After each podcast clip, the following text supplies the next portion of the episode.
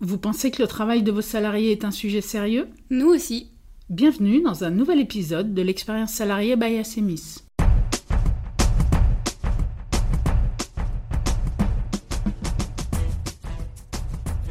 Nous sommes à la rentrée 2020, c'est-à-dire à une période tout à fait particulière, une sorte d'entre-deux, mais dont nous ne savons pas très bien quelle sera la suite. Nous avons connu un arrêt des activités, d'abord quasiment complet à l'exception des services essentiels, puis une reprise timide avant la temporisation habituelle due aux vacances d'été. Nous étions tous dans l'idée d'une reprise pour de vrai à la rentrée 2020. Les choses sont beaucoup moins claires aujourd'hui du fait de la persistance des incertitudes sanitaires. Outre ses effets sur la pérennité économique des entreprises et sur l'emploi, la période que nous traversons a aussi des répercussions importantes sur les collaborateurs et sur leur rapport au travail. Parmi les lignes qui bougent, celle du pouvoir d'agir, de façon tout à fait logique. En période de crise, les entreprises s'appuient beaucoup plus qu'elles ne le font habituellement sur leurs collaborateurs. Ils ont été confrontés à des situations tout à fait inédites, ont dû inventer des solutions dans l'instant, le plus souvent sans disposer de moyens habituels. Une grande partie des décisions a été décentralisée, au plus près du terrain. Les procédures ont été mises de côté, au moins en partie. Des moyens exceptionnels ont été dégagés, le dérogatoire est devenu habituel, et c'est ainsi que les entreprises sont parvenues à tenir la tête hors de l'eau. La rentrée 2020 devrait marquer un autre temps de la crise, normalement celui du retour progressif à la normale. Les moyens exceptionnels devraient peu à peu être retirés et le dérogatoire redevenir dérogatoire. Pour autant, un retour à la situation d'avant est-il souhaitable ou souhaité? Rien n'est moins sûr. Les collaborateurs ont constaté qu'ils pouvaient faire bien plus et bien mieux que ce qu'on leur permet de faire en temps ordinaire. Ils ont très majoritairement apprécié cela. Les entreprises ont pu mesurer à quel point elles gagnaient en efficacité lorsqu'elles laissent de la place pour les idées et les initiatives des collaborateurs. Pourquoi perdre cela? Pourquoi pas au contraire profiter de ce temps de recalage pour redéployer le pouvoir d'agir en entreprise? Bonjour Ludivine. Bonjour Noémie. Ludivine, dans ton introduction, tu as commencé à évoquer les éléments de contexte qui nous font dire que parler pouvoir d'agir est important, et bien sûr plus que d'en parler, que redistribuer le pouvoir d'agir aujourd'hui dans une organisation est important. C'est peut-être bien qu'on poursuive un peu au-delà du contexte actuel et qu'on dise pourquoi, à notre sens, le pouvoir d'agir est un sujet important à travailler, j'allais dire, euh, quasiment quoi qu'il en soit quand on est dirigeant ou manager. Oui, on peut effectivement commencer par ça. Peut-être avant ça, dire quelques mots du sommaire Oui, tu as raison, gardons nos, bonnes habitudes. On s'est dit qu'on commencerait par un rapide point de vocabulaire à propos du pouvoir d'agir et des autres mots ou des autres expressions qui gravitent autour de cette notion. Effectivement, et puis on reviendra sur pourquoi c'est important selon nous, à la fois pour les raisons de contexte que tu as évoquées, mais aussi pour des enjeux de performance économique et d'engagement des collaborateurs. On prendra ensuite un temps pour faire un certain nombre de précisions sur ce que signifie redistribuer le pouvoir d'agir, et notamment revenir sur deux ou trois idées reçues qu'on entend régulièrement en entreprise quand on évoque ce sujet. Et puis bien sûr, on parlera, ce sera la, la troisième partie de notre épisode, de Comment on fait ça, redéployer ou redistribuer le pouvoir d'agir en entreprise Parfait. Si on commence par faire un point sur les différents mots qui semblent dire peu ou prou la même chose, on entend parler d'empowerment, de pouvoir d'agir, de capacitation ou d'autonomisation. Il y a bien sûr la pyramide inversée mise en place par Vinit Nayar. Qu'est-ce qu'on fait nous de tous ces mots? Alors, euh, ce qu'on peut se dire, c'est que tous les mots que tu as listés là disent à peu près la même chose qu'on décide d'un mot ou l'autre, euh, ça pose pas de difficulté majeure. Comme tu, comme tu le sais, de, de, temps en temps, on a de petites, voire de grandes réserves sur certains mots ou sur certaines expressions, parce qu'elles véhiculent les implicites qui nous paraissent problématiques. Là, franchement, c'est pas le cas. On crée pas de biais particulier, quel que soit le mot utilisé, ce qui est quand même le plus important. Je pense notamment à la notion d'empowerment qui est particulièrement à la mode en ce moment. Parler d'empowerment plutôt que de pouvoir d'agir, ça pose pas de souci particulier. Quoi qu'il en soit, en revanche, et quel que soit le mot utilisé, ce dont on se parle, c'est le fait de donner à chaque collaborateur les marges de manœuvre et les capacités d'initiative et de décision qui vont lui permettre d'exercer pleinement son activité. Et dans cette approche-là, le mot important, j'allais dire que c'est pleinement.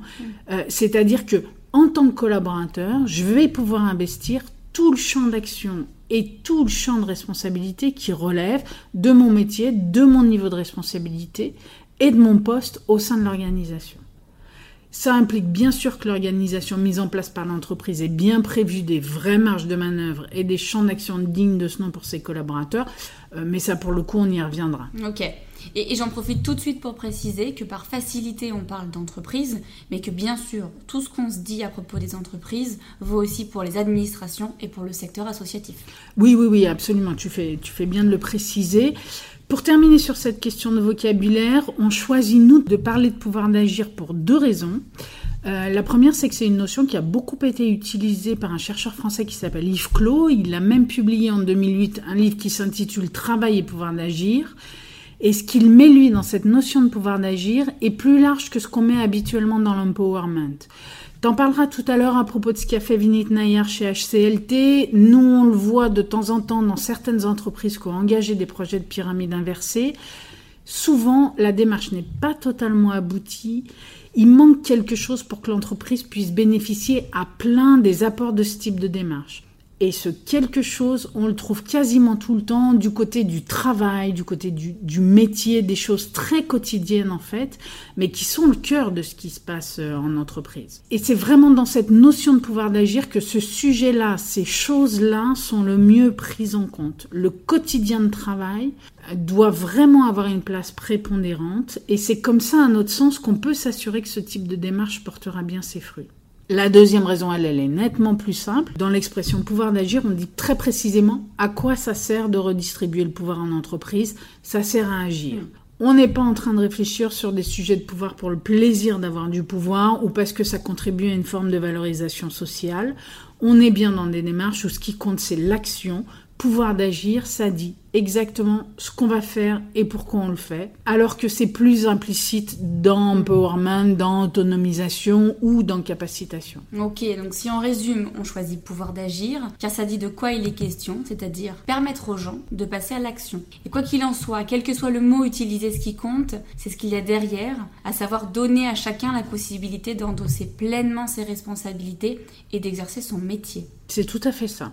Du coup, on peut peut-être passer au point suivant, qui est de dire pourquoi, selon nous, le sujet du pouvoir d'agir est important aujourd'hui en entreprise. Oui, alors d'abord, il y a les éléments de contexte que tu as mentionnés dans ton introduction, et c'est vrai que ça rend le sujet particulièrement d'actualité au moment où les entreprises sont encore dans des dispositifs d'activité dégradés, mais vont rapidement regarder comment revenir à la normale. Oui, on voit bien que l'enjeu, c'est de commencer à engager le retour à la normale, mais sans forcément considérer que revenir à la normale, ça voudrait dire revenir à la situation antérieure.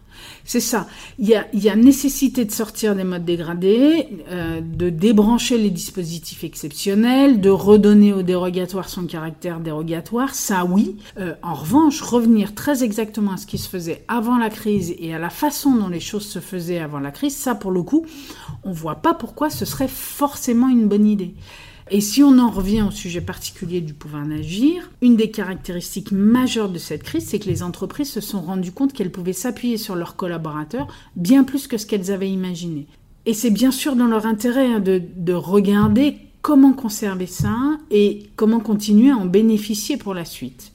Sur ce sujet-là, on voit pas bien en quoi ce serait intéressant pour une entreprise de revenir au point de départ. Et puis, ce serait d'ailleurs totalement incompréhensible aussi pour les collaborateurs j'ai fait mes preuves, j'ai démontré que, mon entreprise pouvait compter sur moi et tout à coup on revient en arrière. Pourquoi? C'est clair. En tout cas pour le collaborateur, on voit bien comment ça peut être incompréhensible, frustrant, voire même totalement démotivant. Du côté des entreprises, est-ce qu'on s'est montré de manière précise que ça apporte de donner plus de pouvoir d'agir aux collaborateurs? Pourquoi les entreprises ont aussi un intérêt économique à faire cela? Pas seulement un intérêt en termes d'engagement des collaborateurs en fait.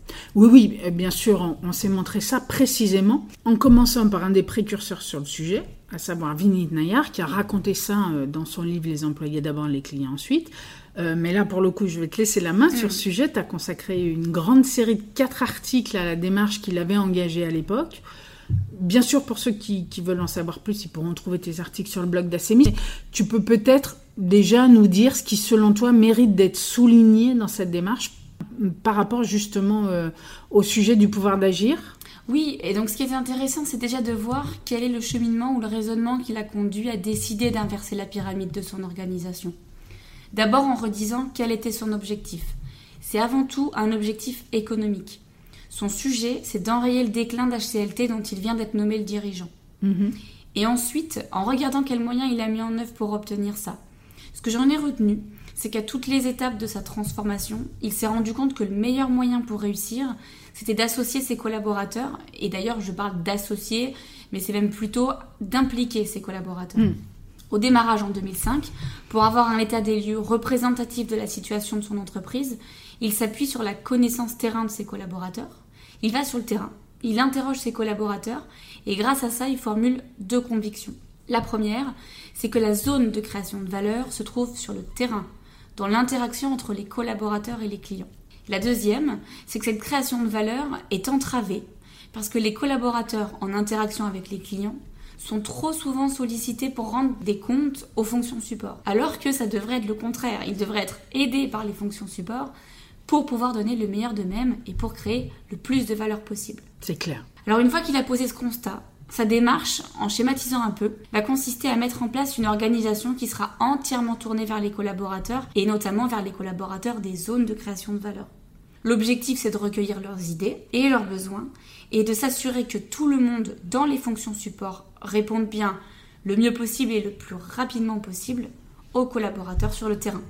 Du coup, quand on se demande pourquoi c'est important de pouvoir agir, même si là on est plutôt sur une démarche qui est pas totalement abouti, mais c'est normal, hein, mm. c'était il y a 15 ans, on était encore dans quelque chose de très pionnier, de très expérimental. Cela dit, malgré tout ça, on a des résultats qui sont spectaculaires. Ah, effectivement, si on rentre un petit peu dans le détail des résultats qu'il a obtenus, on se parle de tripler son chiffre d'affaires en 4 ans, de maintenir le cap de la croissance quand bien même on était en période de récession, hein, et de figurer parmi les meilleurs employeurs en Inde, mais aussi en Asie et au Royaume-Uni. Donc euh, rien que ça.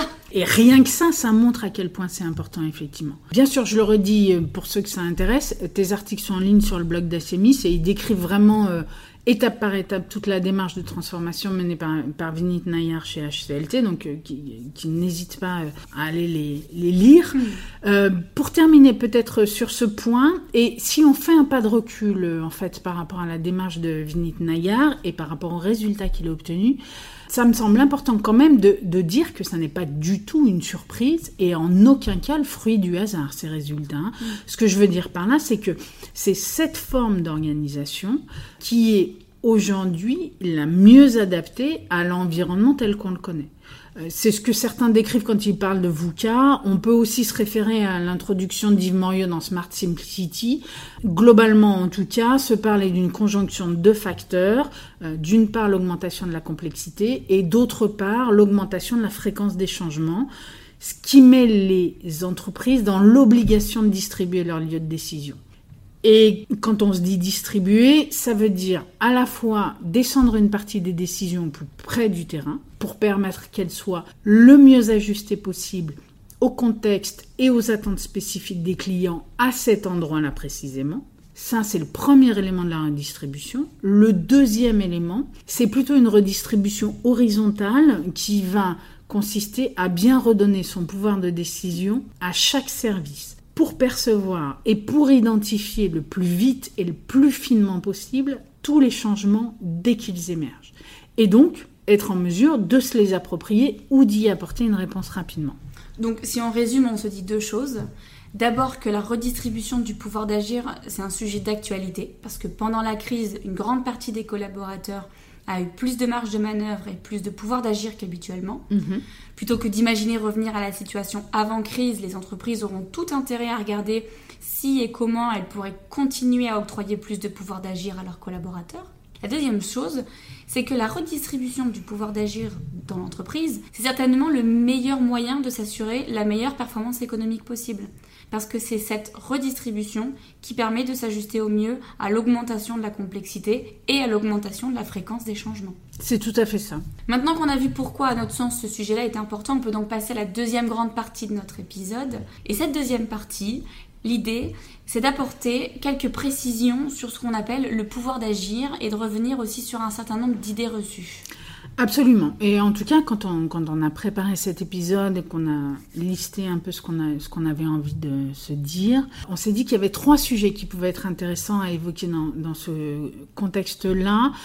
Premier sujet qui consiste à dire précisément quel pouvoir on distribue à quel endroit, euh, parce qu'il ne s'agit évidemment pas de faire les choses de manière inconsidérée. Un deuxième sujet qui est euh, le lien entre le redéploiement du pouvoir d'agir et la place de la hiérarchie dans ce nouveau type d'organisation qui pose souvent en question.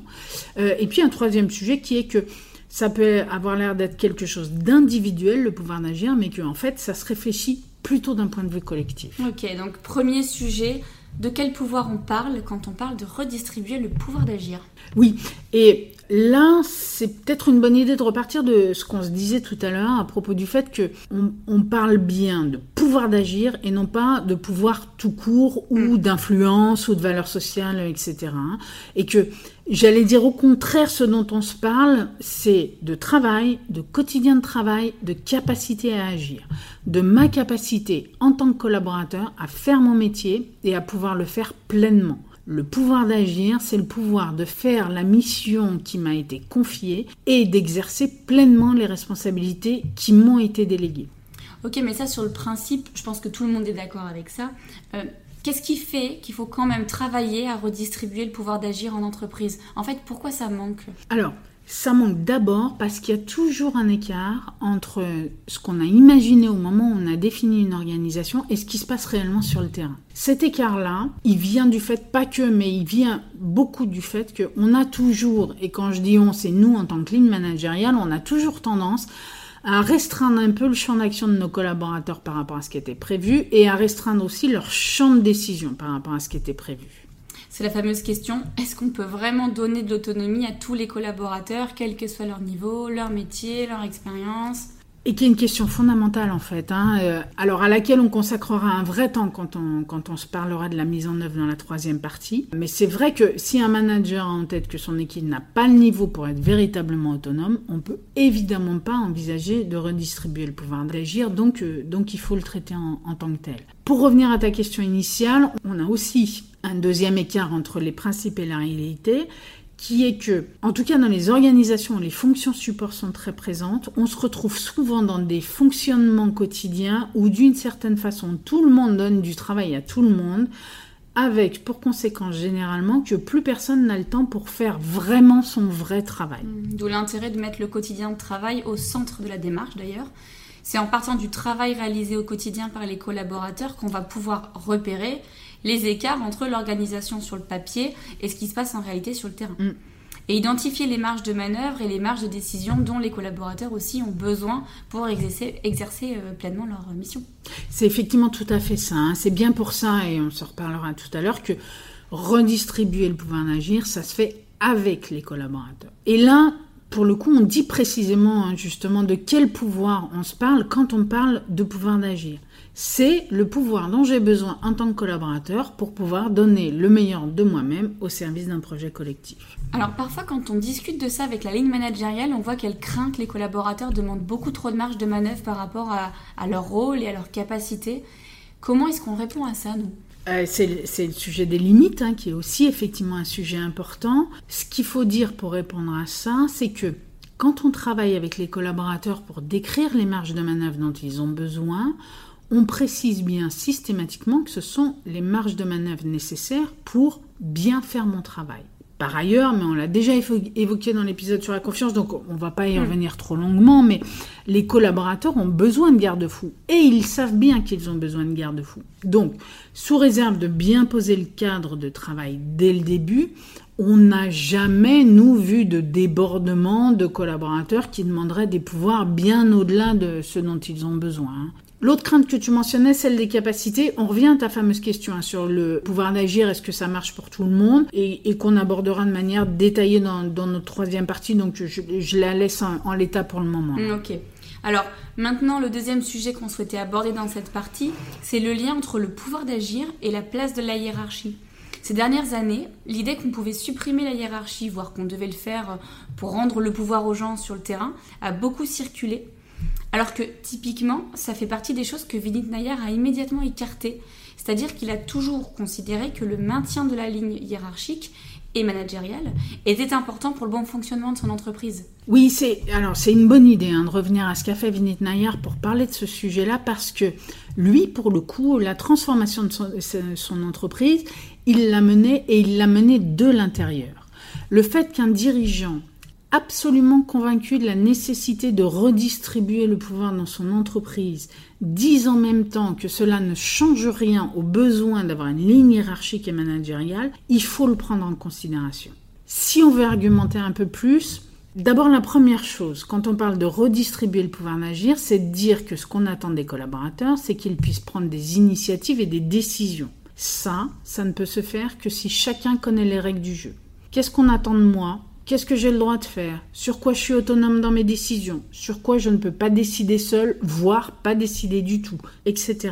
J'ai besoin d'un cadre et de connaître ce cadre pour pouvoir déclencher mes décisions et prendre des initiatives. La ligne hiérarchique, elle a cette première fonction, qui est effectivement la fonction d'installer le cadre de jeu et de garantir à chacun que ce cadre sera ensuite respectée. C'est la hiérarchie, lorsqu'elle joue son rôle, qui m'assure que je peux bien agir et décider en connaissance de cause, et même plus précisément, agir et décider en connaissance des conséquences de mes actions et de mes décisions. Et d'ailleurs, pour aller un peu plus loin sur le sujet, on peut mentionner l'importance du manager telle qu'elle est démontrée dans les travaux de la psychologie des groupes. On sait que lorsque les règles sont mal définies ou mal respectées, ou bien quand il n'y a pas de rôle défini dans un collectif, il arrive que le collectif se constitue contre un bouc émissaire.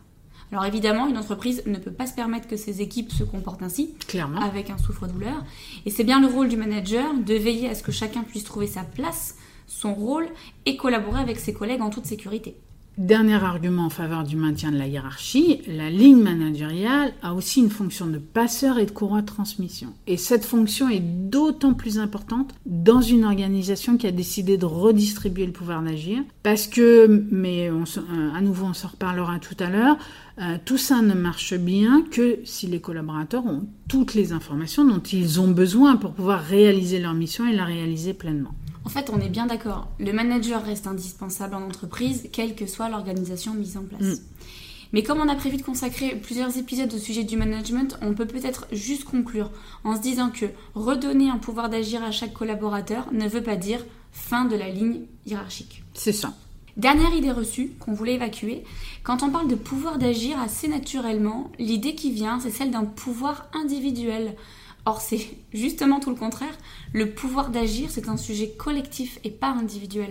Oui, ça, euh, ça fait partie des idées préconçues qu'il faut absolument déconstruire et, des points importants à aborder quand on réfléchit à la redistribution du pouvoir d'agir. On revient à ce qu'on s'est dit au début. Hein, c'est sur le fait que, justement, on redistribue non pas le pouvoir social, mais le pouvoir d'action et que ce qui est prépondérant à cet égard, c'est donc le travail et le quotidien de travail. Et on sait bien quand on parle travail, du coup on parle collectif. Hein. Alors peut-être redire en quelques mots pourquoi on part du principe que le travail est avant tout collectif? Oui, bien sûr. Alors en fait, le propre du fonctionnement dans une entreprise, c'est l'interdépendance entre les collaborateurs.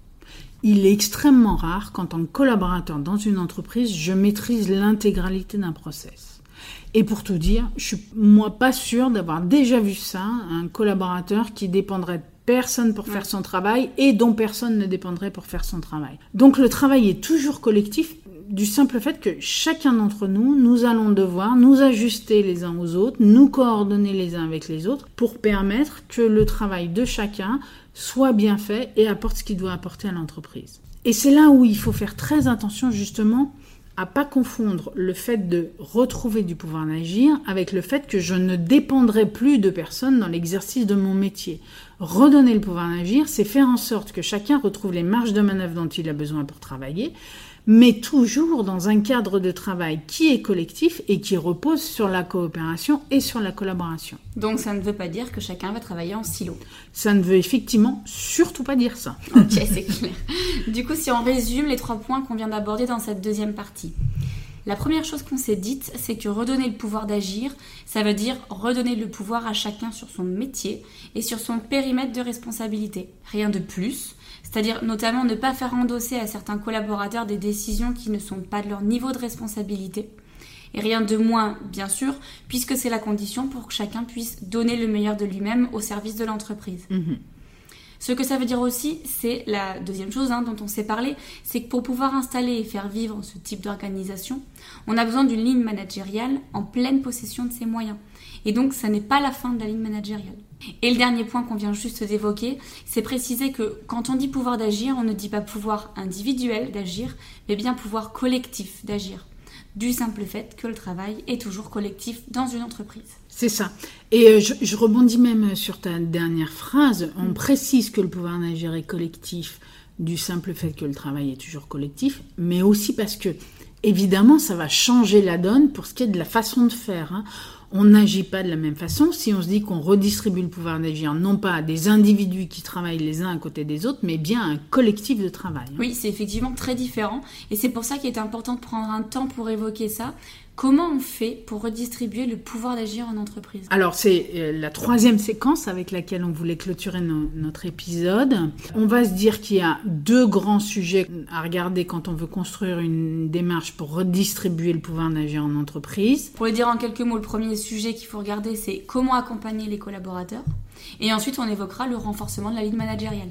Concernant l'accompagnement des collaborateurs, Ludivine, la bonne idée, c'est peut-être que tu reviennes à nouveau hein, sur la démarche menée par Vinit Naya et sur ce que ça a fait aux collaborateurs, cette histoire-là de renverser la mm. pyramide de décision. effectivement, ce qu'on constate, c'est d'abord un, moment de surprise, puis des réactions un peu ambivalentes, où à la fois les collaborateurs sont très partants, et en même temps un peu hésitants sur la démarche. En fait, ils sont hésitants, notamment parce que l'interdépendance dont on a parlé tout à l'heure est un, vrai sujet. Ils ont une interrogation sur le fait qu'on leur donne plus de marge de manœuvre, donc plus de responsabilités, et ils se demandent s'ils vont bien réussir à faire les choses. À la fois sur le est-ce que j'ai bien la main pour le faire, mais aussi sur le est-ce que je vais réussir, d'autant plus que ça ne dépend pas que de moi. Et, pour le coup, hein, ces réactions telles que les a décrites Vinit Nayar, euh, elles nous sont euh, tout à fait précieuses. Hein, euh, pour, pour identifier les modalités d'accompagnement des collaborateurs et pour éviter justement qu'une forme de crainte les empêche de s'engager pleinement dans ce type de démarche. Ça signifie notamment que quand on commence à travailler avec les collaborateurs, une des premières choses à faire, c'est de poser le cadre et notamment de redire à quoi il sert une organisation, à quoi sert une ligne managériale, quelles sont les places et les rôles des uns et des autres, etc. Et donc, de permettre aux collaborateurs de constater par eux-mêmes que redistribuer le pouvoir d'agir. Ça ne veut pas dire les rendre responsables de choses qui vont au-delà de leur champ de responsabilité. Ça ne veut pas dire non plus que la hiérarchie va se défausser sur eux.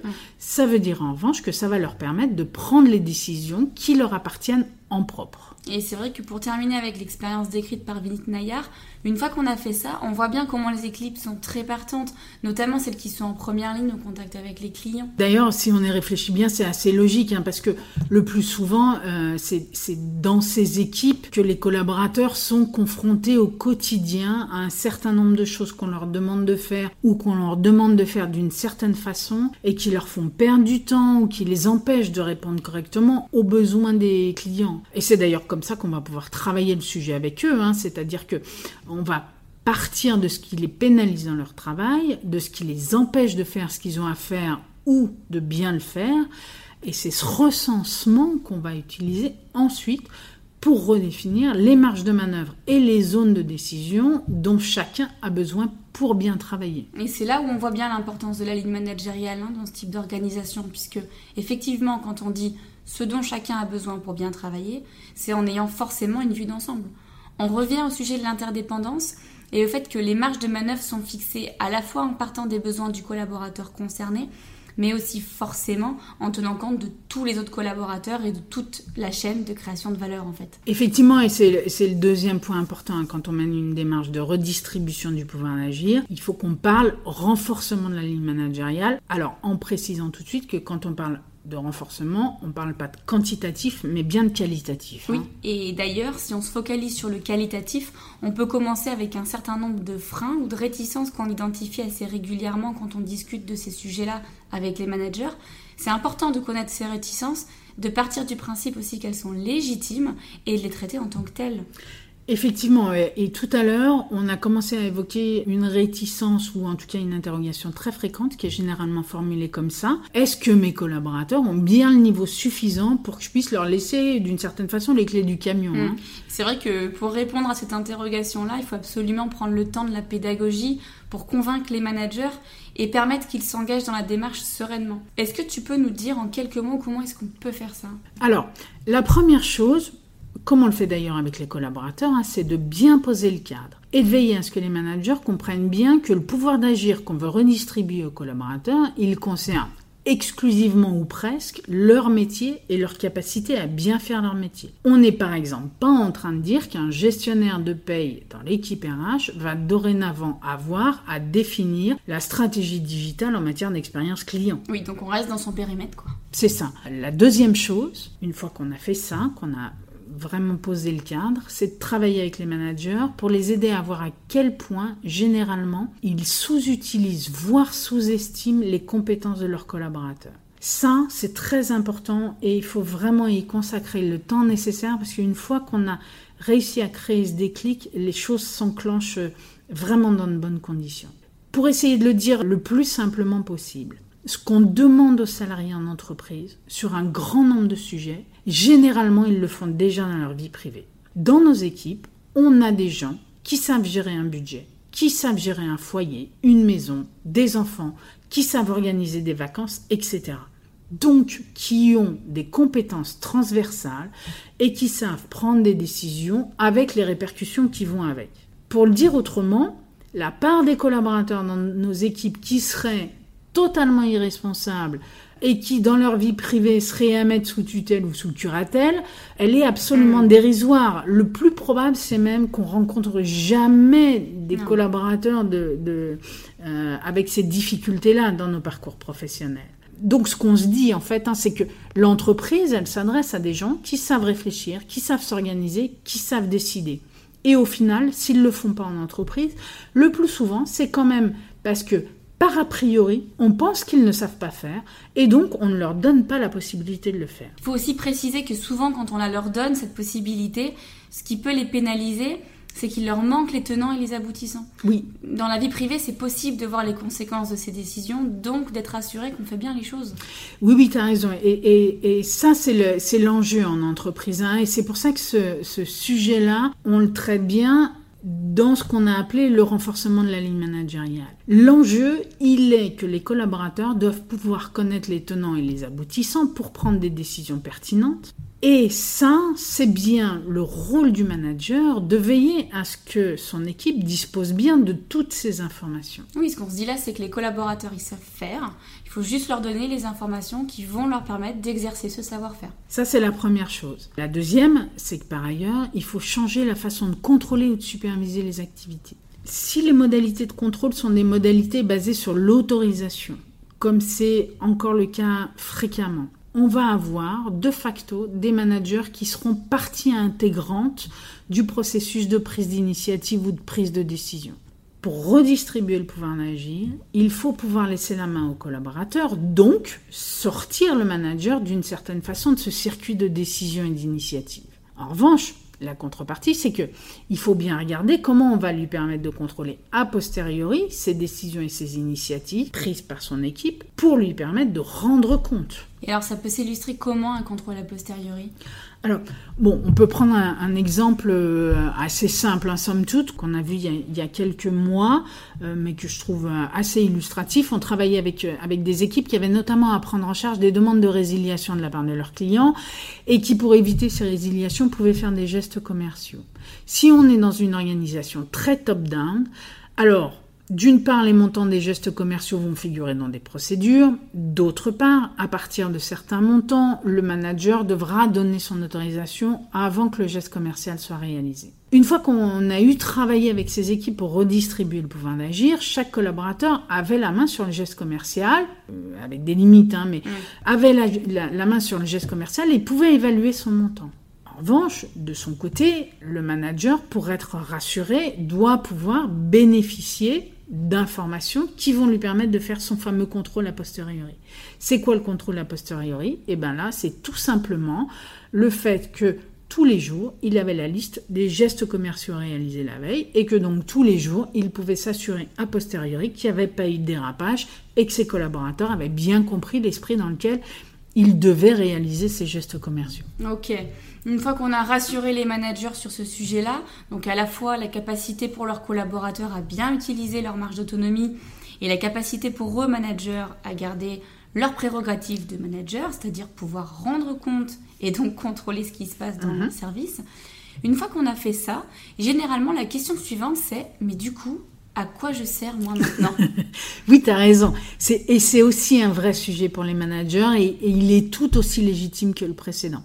C'est notamment le cas dans les entreprises ou dans les organisations qui ont encore des fonctionnements très top-down. Quand on est en top-down, c'est-à-dire quand on est dans un mode de fonctionnement qui est très focalisé sur les consignes, euh, la ligne managériale se retrouve avec un rôle extrêmement pauvre hein, d'une certaine façon, qui consiste à transmettre les consignes dans un sens, puis dans l'autre sens à transmettre le reporting qui montre que les consignes ont bien été Ouais. exécutées. Je caricature hein, bien sûr, hein, mais c'est pour montrer le mécanisme. Du moment où on redistribue le pouvoir d'agir et où donc on renonce à baser le fonctionnement de l'entreprise uniquement sur des consignes, alors on voit bien effectivement que le rôle du manager est totalement transformé. Et c'est une très bonne nouvelle, hein, parce que c'est vraiment pas là qu'un manager apporte de la valeur. Oui, c'est clair qu'à ce moment-là, il a plus le temps à consacrer à ce qui fait vraiment la valeur du métier de manager, donc l'organisation, la coordination, le lien avec les autres services ou directions, la représentation de son équipe dans un certain nombre d'instances, etc., etc.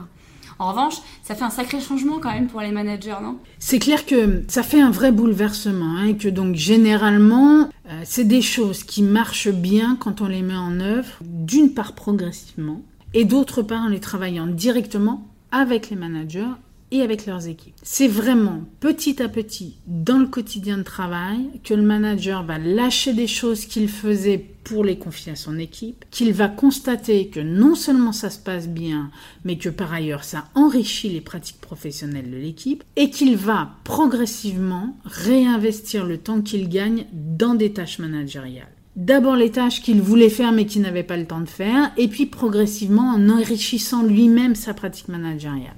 Ça, c'est le côté progressif. Tu mentionnais aussi le fait que ce travail fonctionnait bien quand il était fait avec les managers et avec les équipes. Oui, euh, on revient à ce qu'on disait de la prépondérance du quotidien de travail, hein, c'est-à-dire que on va partir des activités réalisées au quotidien et des situations de travail concrètes. C'est à partir de ça et en échangeant avec l'équipe dans son ensemble, c'est-à-dire les collaborateurs et leurs managers, qu'on va pouvoir écrire le plan de redistribution du pouvoir d'agir. Plan, c'est un peu un grand mot, Mm. hein, mais globalement, ce qu'on se dit, c'est que qu'est-ce qu'on va redistribuer comme pouvoir, dans quel ordre et à quel rythme. Oui, et le fait de faire ça en collectif, ça permet que chacun s'approprie et se responsabilise de la démarche engagée. Oui, et pour le coup, dès qu'on arrive à faire ça comme ça, on voit que les résultats qu'on obtient sont euh, déjà bien plus rapides, mais surtout de bien meilleure qualité que ce qu'on avait pu imaginer au départ. hein. Ok, donc euh, on va pouvoir résumer ce qu'on a vu ensemble pour euh, redistribuer le pouvoir d'agir dans l'entreprise. On s'est dit que du côté des collaborateurs, ce qu'on voit généralement, c'est qu'il faut prendre le temps de bien expliquer les choses, notamment le cadre qui va s'appliquer par exemple sur la responsabilité des décisions prises. Absolument. Et du côté de la ligne managériale, il faut déjà commencer par la rassurer sur la capacité de ses collaborateurs à s'approprier et à exercer correctement le pouvoir d'agir qu'on leur redonne. Et puis il faut aussi l'aider à comprendre son nouveau rôle et bien sûr à l'endosser. Parfait. On a dit que la moitié de ce qu'on voulait dire sur ce sujet-là du pouvoir d'agir, mais on va quand même s'arrêter là. Oui, on va vous donner rendez-vous dans un mois pour un prochain épisode qui sera cette fois consacré à la violence. Oui, alors euh, euh, le sujet peut sembler un peu étrange, hein, mais euh, dans le contexte actuel, on a, on a considéré que c'était important de se dire des choses sur la violence. Et sur la façon de la prévenir en entreprise, donc, euh, donc effectivement, on va consacrer un épisode à ça. À la prochaine, à bientôt Noémie. À bientôt les divines, salut. Si d'ici au prochain épisode vous avez envie de poursuivre les échanges sur l'expérience salariée, vous pouvez nous retrouver sur le Zinc, la plateforme collaborative d'Acemis, dont l'adresse est la suivante acemis.ilium.com.